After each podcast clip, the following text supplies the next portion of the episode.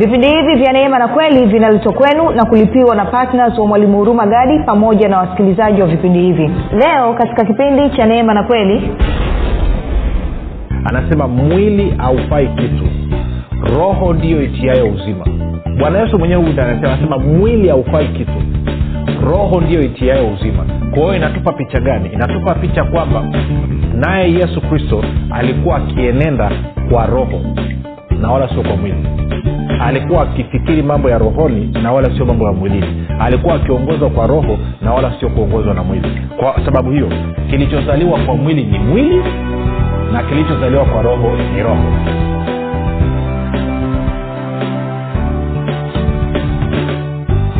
popote pale ulipo rafiki ninakukaribisha katika mafundisho ya kristo kupitia vipindi vya neema na kweli. Jina langu naitwa huruma gadi. Ninafuraha kwamba umeweza kuungana nami kwa mara nyingine tena ili kuweza kusikiliza kile ambacho bwana wetu yesu kristo ametuandalia.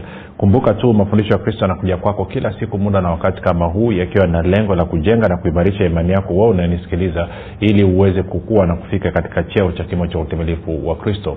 Kwa lugha nyingine ufike mahali uweze kufikiri kama kristo uweze kuzungumza kama kristo na uweze kutenda kama kristo.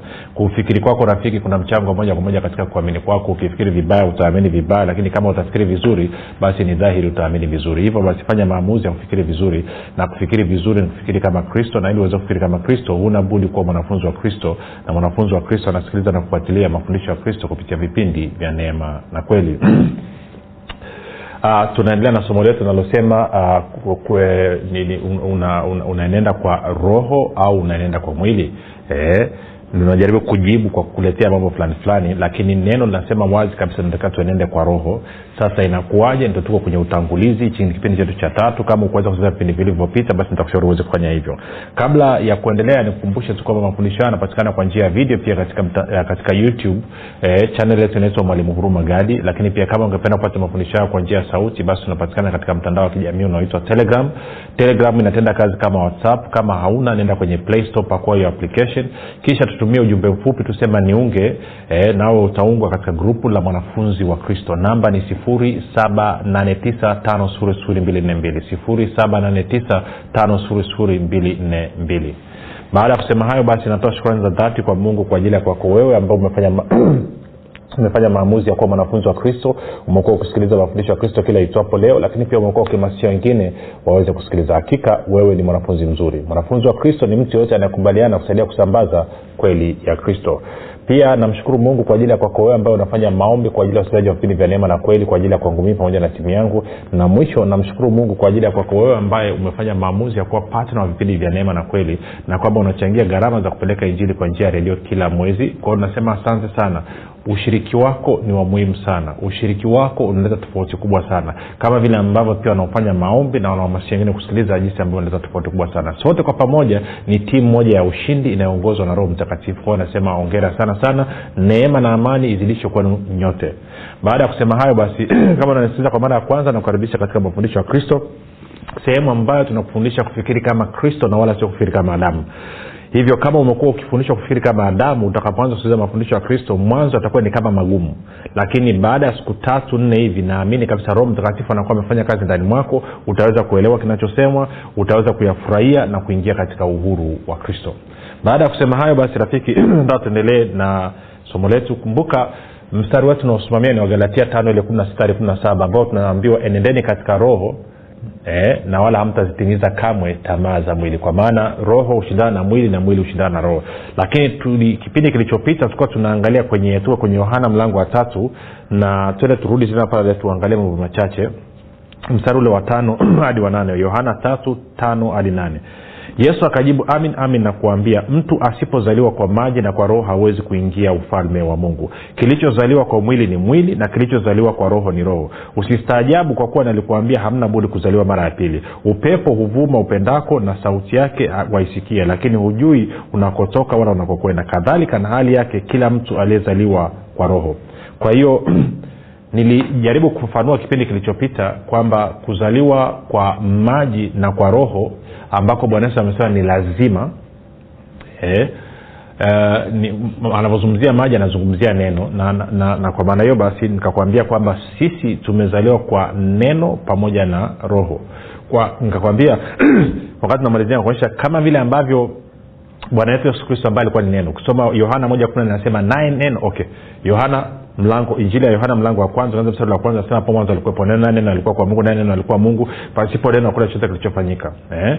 na anasema ndani ya huyu neno ulikuwamo uzima na uzima ulikuwa ni nuru ya watu. Nayo nuru yang'aa gizani na giza alikuweza kuishinda. Mstari ule wa tano.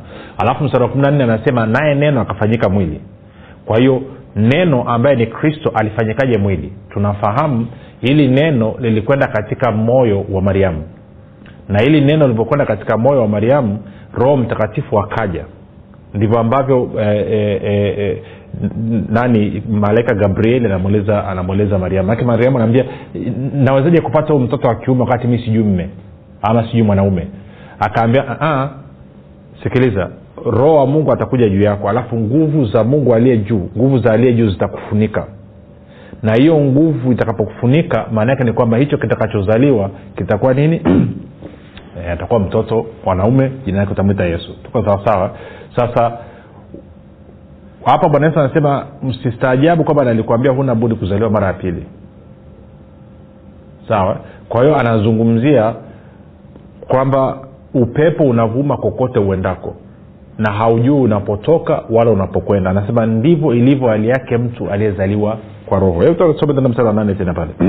Yohana angalia yohana anavyosema. Anasema hivi upepo huvuma upendako na sauti yake waisikia lakini hujui unakotoka wala unakokwenda. Kadhalika na hali yake kila mtu aliyezaliwa kwa roho. Kadhalika na hali yake kila mtu aliyezaliwa kwa roho. Sasa unaweza ukasoma haraka haraka ukapita tu. Lakini tende kakuonyesha kitu kimoja. Tende ukaangalie kwenye matayo matayo mlango wa kwanza mstari wa kumi na nane hadi wa ishiri na moja. Matayo kwanza kumi na nane hadi ishiri na moja. Anasema kuzaliwa kwake yesu kristo kulikuwa hivi. Mariamu mama yake alipokuwa ameposwa na yusufu kabla hawajakaribiana alionekana ana mimba kwa uwezo wa roho mtakatifu. Naye yusufu mumewe kwa vile alivyokuwa mtu wa haki asitake kumwaibisha lazimu kumwacha kwa siri.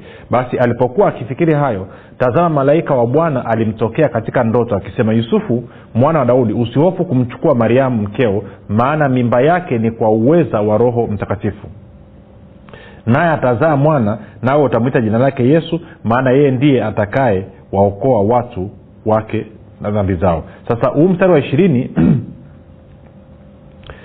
nisome ni, ni, ni kwenye tku anasema nini. Anasema lakini baada ya yusufu kuliwazia jambo hili malaika wa bwana alimjia katika ndoto na kumwambia yusufu mwana wa daudi usiogope kumchukua mariamu awe mke wako. Mimba alionayo ameipata kwa uweza wa roho mtakatifu eh? okay kwenye bibilia ya kiingereza uh, nikisoma uh,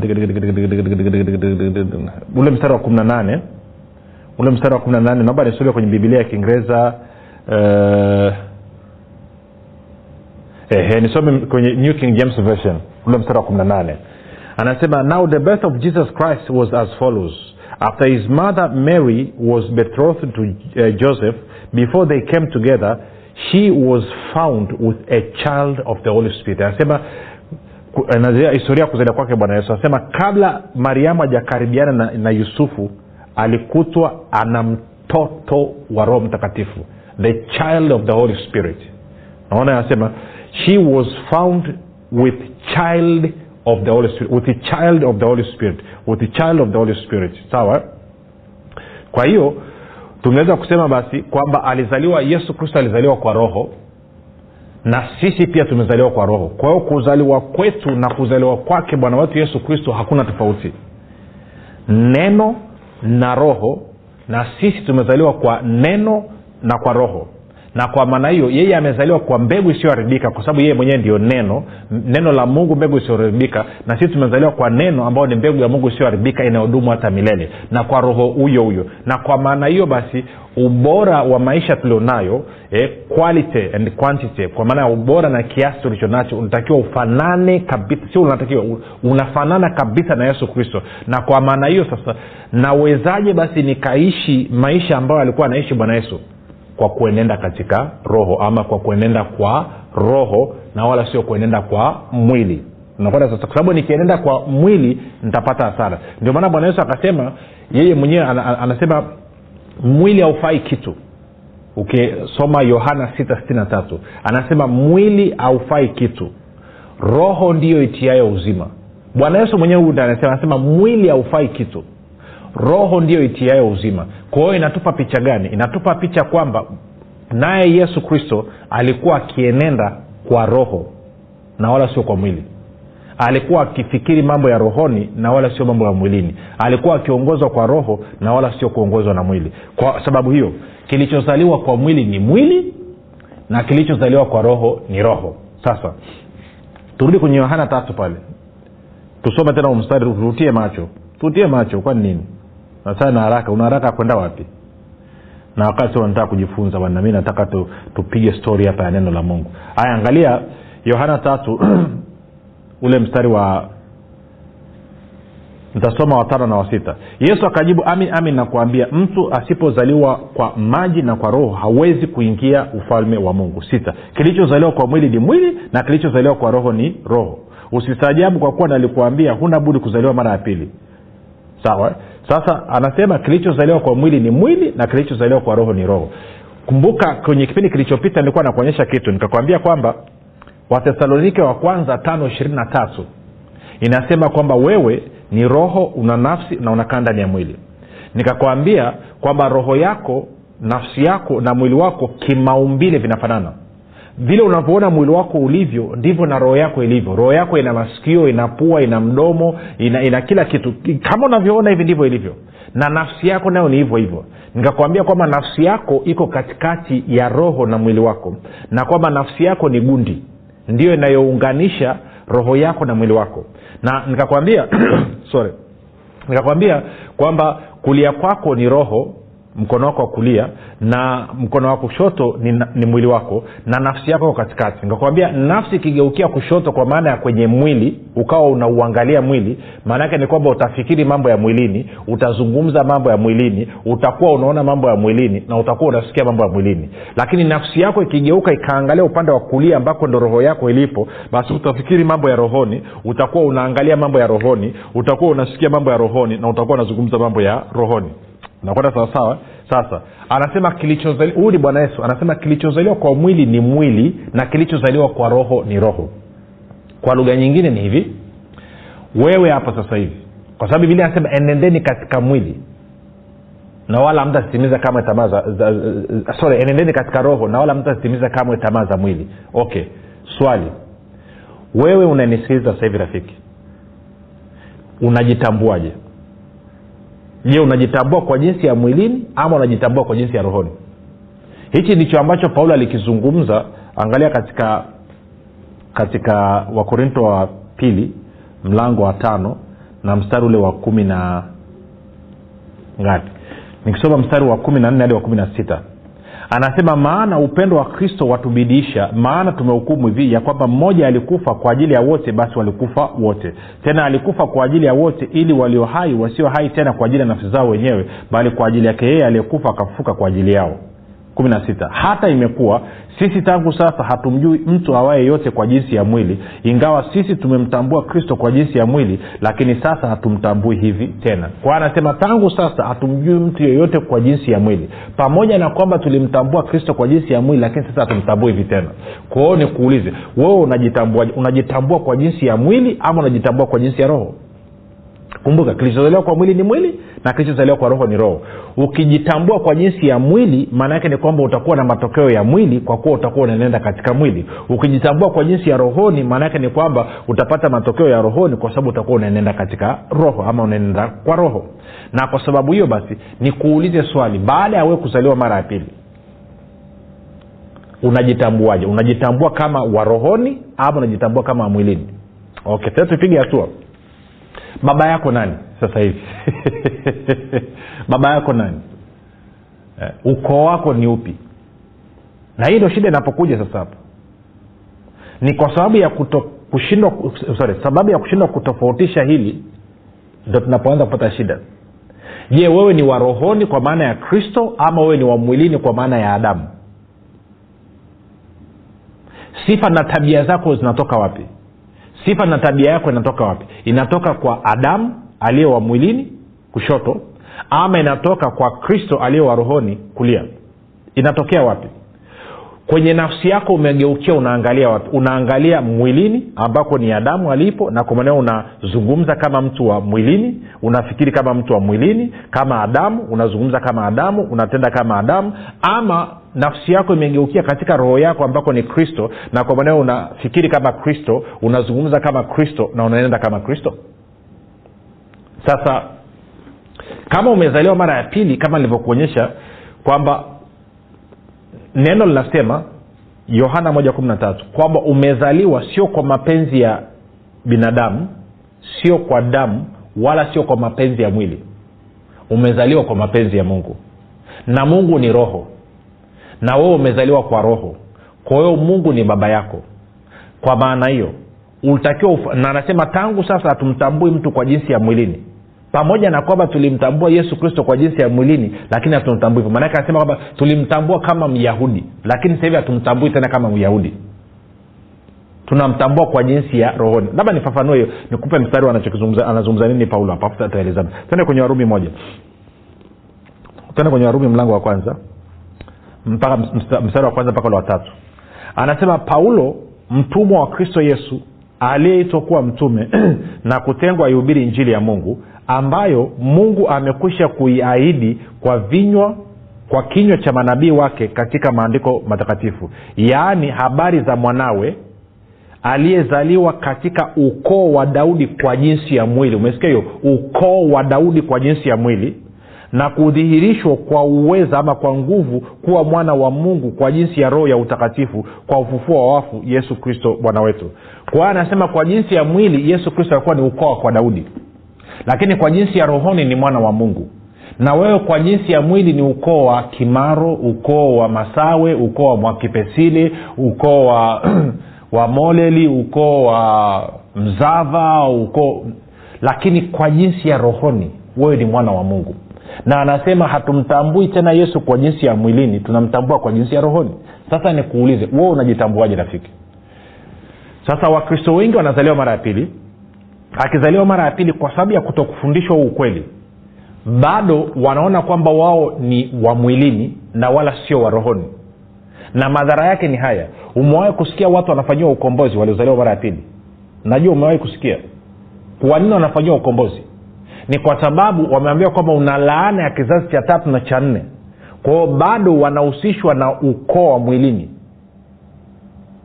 Si bado wanahusishwa na ukoo mwili lakini bwana yesu anasemaje? Kilichozaliwa kwa mwili ni mwili na kilichozaliwa kwa roho ni roho. Si kwa wewe ulivyozaliwa mara ya pili maanaake ni kwamba ulifia mambo ya mwilini na sasa hivi uko hai katika mambo ya roho. Lakini mtu akija akakufundisha akwambia kwamba una laana ya kizazi cha tatu na cha nne kwa hiyo inabidi tukufanyia ukombozi. Huyu mtu kimsingi anakwambia wewe haujazaliwa mara ya pili wewe haujazaliwa kwa roho wewe ni wa mwilini bado na wewe unakubali unafanyiwa ukombozi. Wanakwambia tia hela kwenye bahasha wanatafuna hela yako. Hilo ni tatizo. Ama mtu akaja akakwambia kwamba unatakiwa ufanye kwa mfano toba ya mzaliwa wa kwanza. Kama wewe ni mzaliwa wa kwanza kwenye familia yenu ama kuna mzaliwa wa kwanza kwenye familia yenu na matatizo basi inabidi ufanye toba ya mzaliwa wa kwanza. Huyu mtu anavyokwambia hivyo anakwambia kwamba wewe bado ni wa mwilini na wala sio wa rohoni. Na paulo akasema kwamba watu wenye tabia ya mwilini ni watoto wachanga katika kristo. Sasa nafahamu yako mafundisho ya namna hiyo kwamba ukombozi kwa wakristo wanaambiwa wanaambiwa toba ya mzaliwa wa kwanza wanaambiwa toba ya milango. Hiyo ni kwa watoto wachanga wakristo ambao ni wachanga watu ambao bado wako mwilini sio watu walioko rohoni ungekuwa wewe ni wa rohoni ukageukia ukaanza kuangalia rohoni ambaye ni kulia kwako ukamwangalia kristo ungeanza kujua kwamba wewe umefanana na kristo. Na kwa maana hiyo wewe ni mwenye haki wewe ni mtakatifu wewe hauna hatia hauna mawaa wala lawama. Hauna hatia mawaa wala lawama. Sijui kawa nanyana nachokizungumza rafiki. Ni muhimu sana ukalielewa hilo. Ni muhimu sana ukalielewa hilo. Eh?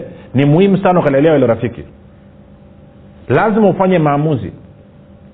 Na ndio maana anasema kule tukirudi kwenye wakorinto wa pili tano kumi na sita. Angalia pale wakorinto wa pili tano kumi na sita. Wakorinto tano kumi na sita. Huu ni utangulizi tu rafiki. Wakorinto wa pili tano kumi na sita. Anasema mpaka kumi na saba tutasoma actually mpaka kumi na nane. Anasema hata imekuwa sisi tangu sasa hatumjui mtu awaye yote kwa jinsi ya mwili ingawa sisi tumemtambua kristo kwa jinsi ya mwili lakini sasa hatumtambui hivi tena. Hata imekuwa mtu akiwa ndani ya kristo amekuwa kiumbe kipya ya kale yamepita tazama yamekuwa mapya. Lakini vyote pia vyatokana na mungu. Kwa hiyo anasema ya kale yamepita tazama yote yamekuwa mapya. Wewe sio wa mwilini tena. Yesu tulimjua kwa jinsi ya nini? Ya mwilini kwa maana yeye ametokea katika ukoo kwa daudi. Lakini sasa hivi tunamtambua kama mwana wa mungu. Mwana wa mungu aliye hai. Ndivyo tunavyomwangalia. Mfalme wa wafalme mwana wa mungu aliye hai. Hatumwangalii kama myahudi tena yesu alikuja kama myahudi. Alihubiri na kuhudumu kama myahudi. Lakini baada ya kufa na kufuka kwake hatumwangalii hivyo tena. In fact moja nikuambia kitu kingine kitakushangaza kidogo. Bibilia inasema mimi na wewe kwenye warumi 829 kwamba tumeitwa ili tufanane na kristo ili yeye awe mzaliwa wa kwanza miongoni mwa ndugu wengi. Maana yake nini? Maana yake anasema kwamba tumeitwa tufanane na kristo aliyefufuka. Kwao mimi na wewe hatufanani na yesu kristo aliyekuwa akizunguka pale galilaya aliyekuwa akivaa chachacha sisi tunafanana na yesu kristo aliyefufuka.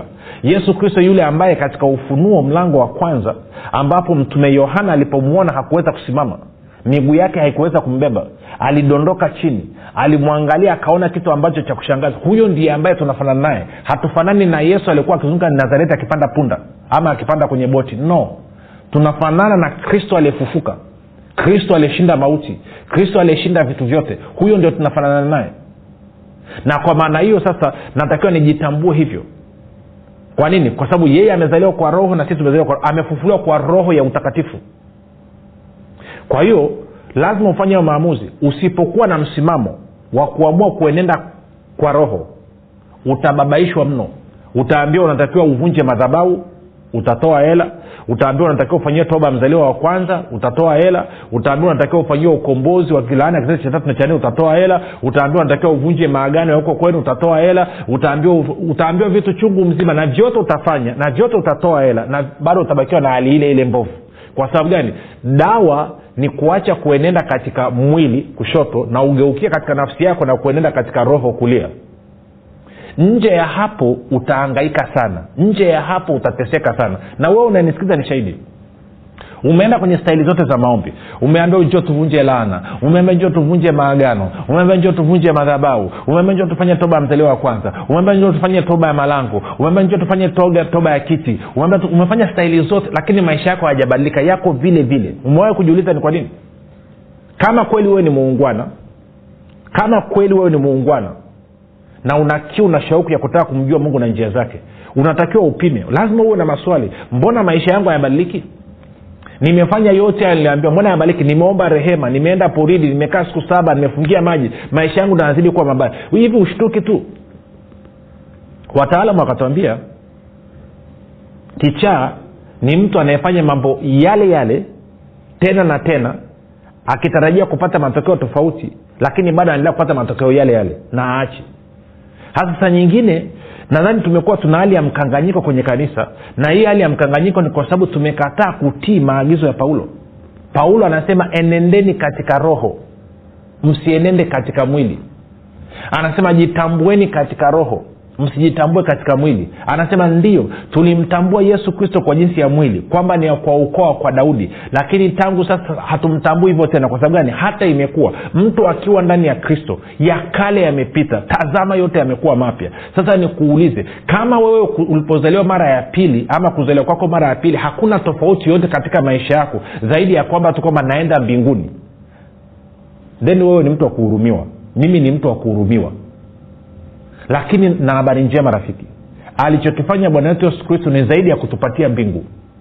Ameileta mbinguni hapa duniani. Ameleta maisha ya mbinguni hapa duniani. Yesi mbingu ni ya kwako lakini maisha ya mbinguni ameleta hapa duniani. Na hayo maisha ya mbinguni hapa duniani tunayaishi kwa kuenenda kwa roho na wala sio kuenenda kwa mwili. Na nikitaka kuenenda kwa roho lazima nifanye maamuzi ya kukua kukua na kufika katika cheo cha kimo cha utumilifu wa kristo. Ndio maana natakiwa nisikilize mafundisho ya kristo kila siku yanisaidie kubadilisha ufahamu wangu.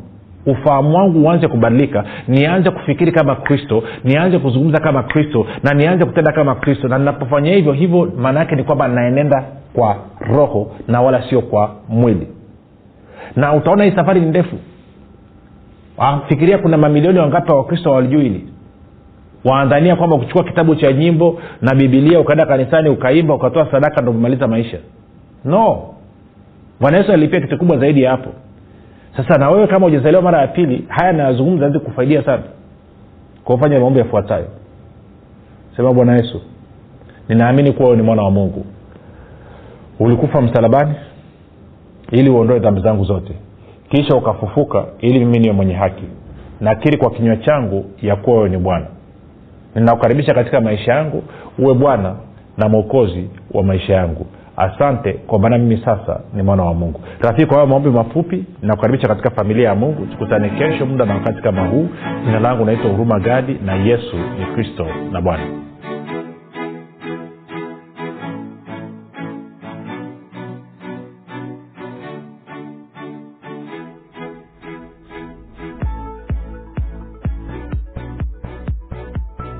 piga simu sasa kuweka oda ya kitabu kipya cha mwalimu hurumagadi kinachoitwa imani makini. Ili kuweka oda yako piga simu sasa. 7895242 au 6735242 au 7645242 jifunze siri ya ulinzi ushindi na mafanikio kupitia kitabu hiki cha imani makini. Kati ya mambo ambayo mwalimu huruma gadi amefundisha ndani ya kitabu hiki cha imani makini ni utendaji kazi wa imani sheria ya imani adui wa imani na tofauti ya imani thabiti na imani dhaifu. Na pia ametoa mifano mbalimbali mbali ya matumizi ya imani. Piga simu sasa kuweka oda ya kitabu hiki cha imani makini kwa kupitia namba 7895242 au 6735242 au 7645242 imani makini siri ya ulinzi ushindi na mafanikio